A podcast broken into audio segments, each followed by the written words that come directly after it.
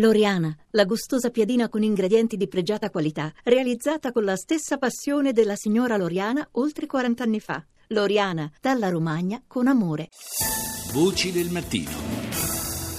E torniamo, torniamo, a parlare della situazione nelle zone colpite da, dalla tempesta perfetta, possiamo dire, terremoto più eh, maltempo. È collegato con noi il direttore del Dipartimento della Protezione Civile eh, delle Marche, Davide Piccinini. Buongiorno.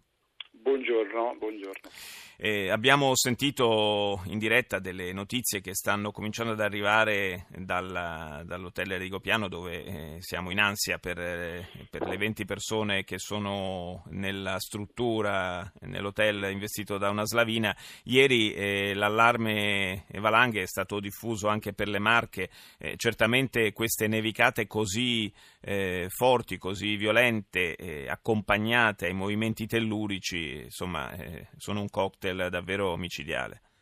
Sì, direi che la macchina di previsione e prevenzione comunque ha una sua efficacia, un suo funzionamento ottimale, forse troppo, però comunque interveniamo in maniera mm. abbastanza eh, come dire, eh, pertinente, nel senso che abbiamo mappato tutte le zone dove ci sono eh, problematiche collegate alle valanghe e, e quindi abbiamo per esempio provveduto eh, a diramare il, l'allarme e l'allerta e conseguentemente l'abitato di Bolognone è stato evacuato, quindi ieri il sindaco ha evacuato circa 60 persone dall'abitato di Bolognola proprio in ragione di questo rischio, per cui stiamo cercando anche di far fronte a questo tipo di eh, situazioni appunto intanto conoscendole preventivamente e poi una volta eh, così mappate di intervenire quando l'evento si verifica nei fatti.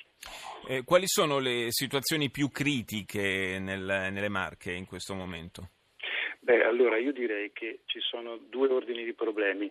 Eh, intanto eh, abbiamo avuto una diffusa disalimentazione della corrente elettrica, eh, soprattutto sulla provincia di Ascoli, poi anche sulla provincia di Fermo e Macerata. Eh, ieri siamo passati dalle 25.000 disalimentazioni alle attuali 15.000. Eh, gli ultimi dati danno addirittura una eh, una diminuzione forte, però prima di darlo ufficialmente mm. eh, mi attengo al dato ufficiale di stanotte alle 3 che erano 15.000 disalimentazioni. Questo è un problema grave perché ehm, in alcuni casi sono protrate, protrate, per più di 48 ore, quindi questo è un problema eh, serio. Eh, l'altro problema è eh, sicuramente legato al fatto che la, la copertura, l'accumulata delle nevi, in alcuni casi, della neve in alcuni casi eh, supera eh, metro e mezzo di, di, di, spessore e per cui insomma dà sicuramente dei disagi connessi con questo tipo di appunto cumulo e poi soprattutto eh, sono eventi che si stratificano su una zona che è già stata provata dai sismi e dallo sciame sismico della sequenza sismica che dal 24 d'agosto insomma non si è più fermata. Per cui in questo momento veramente eh, come dire chiediamo alle popolazioni di rimanere forti rispetto a uno stratificarsi di eventi calamitosi piuttosto, piuttosto impegnativi, piuttosto importanti.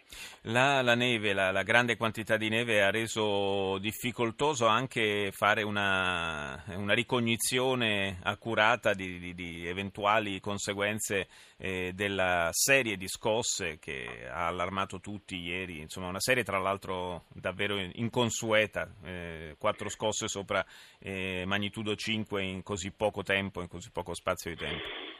Sì, al, diciamo che ancora non riusciamo bene a avere il quadro del danneggiamento conseguente a questo nuovo eh, evento. Eh, la sensazione comunque è che eh, tutto ciò che doveva avvenire è avvenuto, nel senso che eh, le segnalazioni che ci provengono dai comuni e tutta la filiera dell'informazione, quindi la raccolta di dati dalle sale operative integrate e la, la, la centralizzazione del dato qui alla sala operativa regionale nonché il coordinamento del della Dicomac ci fanno capire che nella zona marchigiana è più una problematica connessa a, all'emergenza eh, meteorologica piuttosto quella sismica. Eh, speriamo soprattutto che nelle prossime ore ci si possa concentrare solo su un'emergenza, almeno una cosa alla volta. Grazie a David Piccinini della Protezione Civile Marche. Noi ci sentiamo intorno alle 7.37, a più tardi.